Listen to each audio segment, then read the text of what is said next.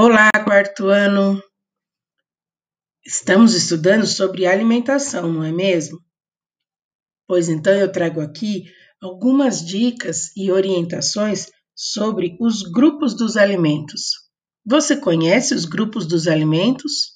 Sabe quais são eles? Então, vamos lá!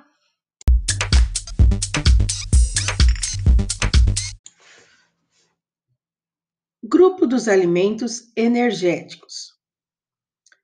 Os alimentos energéticos contêm principalmente açúcares, como frutose, glicose, sacarose, lactose.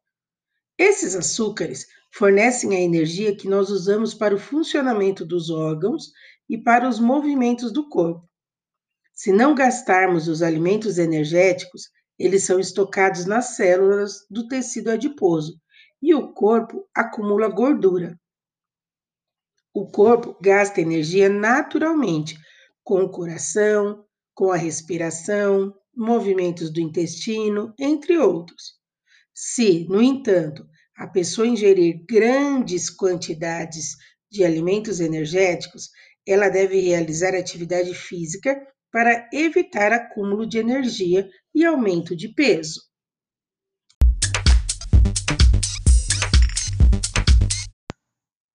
Já os alimentos construtores são ricos principalmente em proteínas. Nesse grupo estão as carnes e os derivados. As carnes são de muitos tipos, mas todas contêm proteínas. As leguminosas, como feijão, lentilha, grão de bico e outras, também são ricas em proteínas. A soja, por ser rica em proteínas, também é conhecida como carne vegetal. Você já experimentou carne de soja?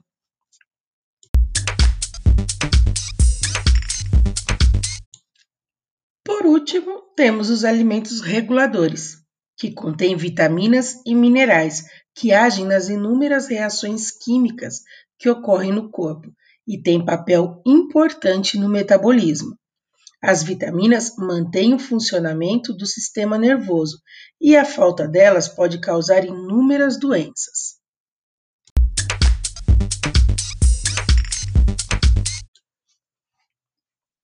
E aí, gostaram?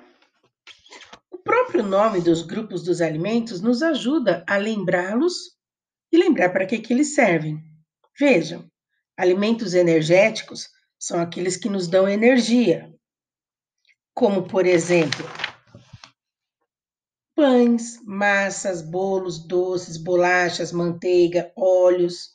Esses nós devemos consumir, mas sempre com moderação. Alimentos construtores são aqueles que constroem, ou seja, são aqueles que nos ajudam a crescer e repor as partes gastas como, por exemplo, carnes, peixes, ovos, leites e seus derivados.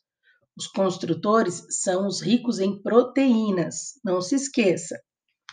Já os reguladores, como o próprio nome diz, regulam o funcionamento do nosso corpo. Eles contêm vitaminas e sais minerais. Eles mantêm o nosso corpo saudável. São as frutas, os legumes e as verduras.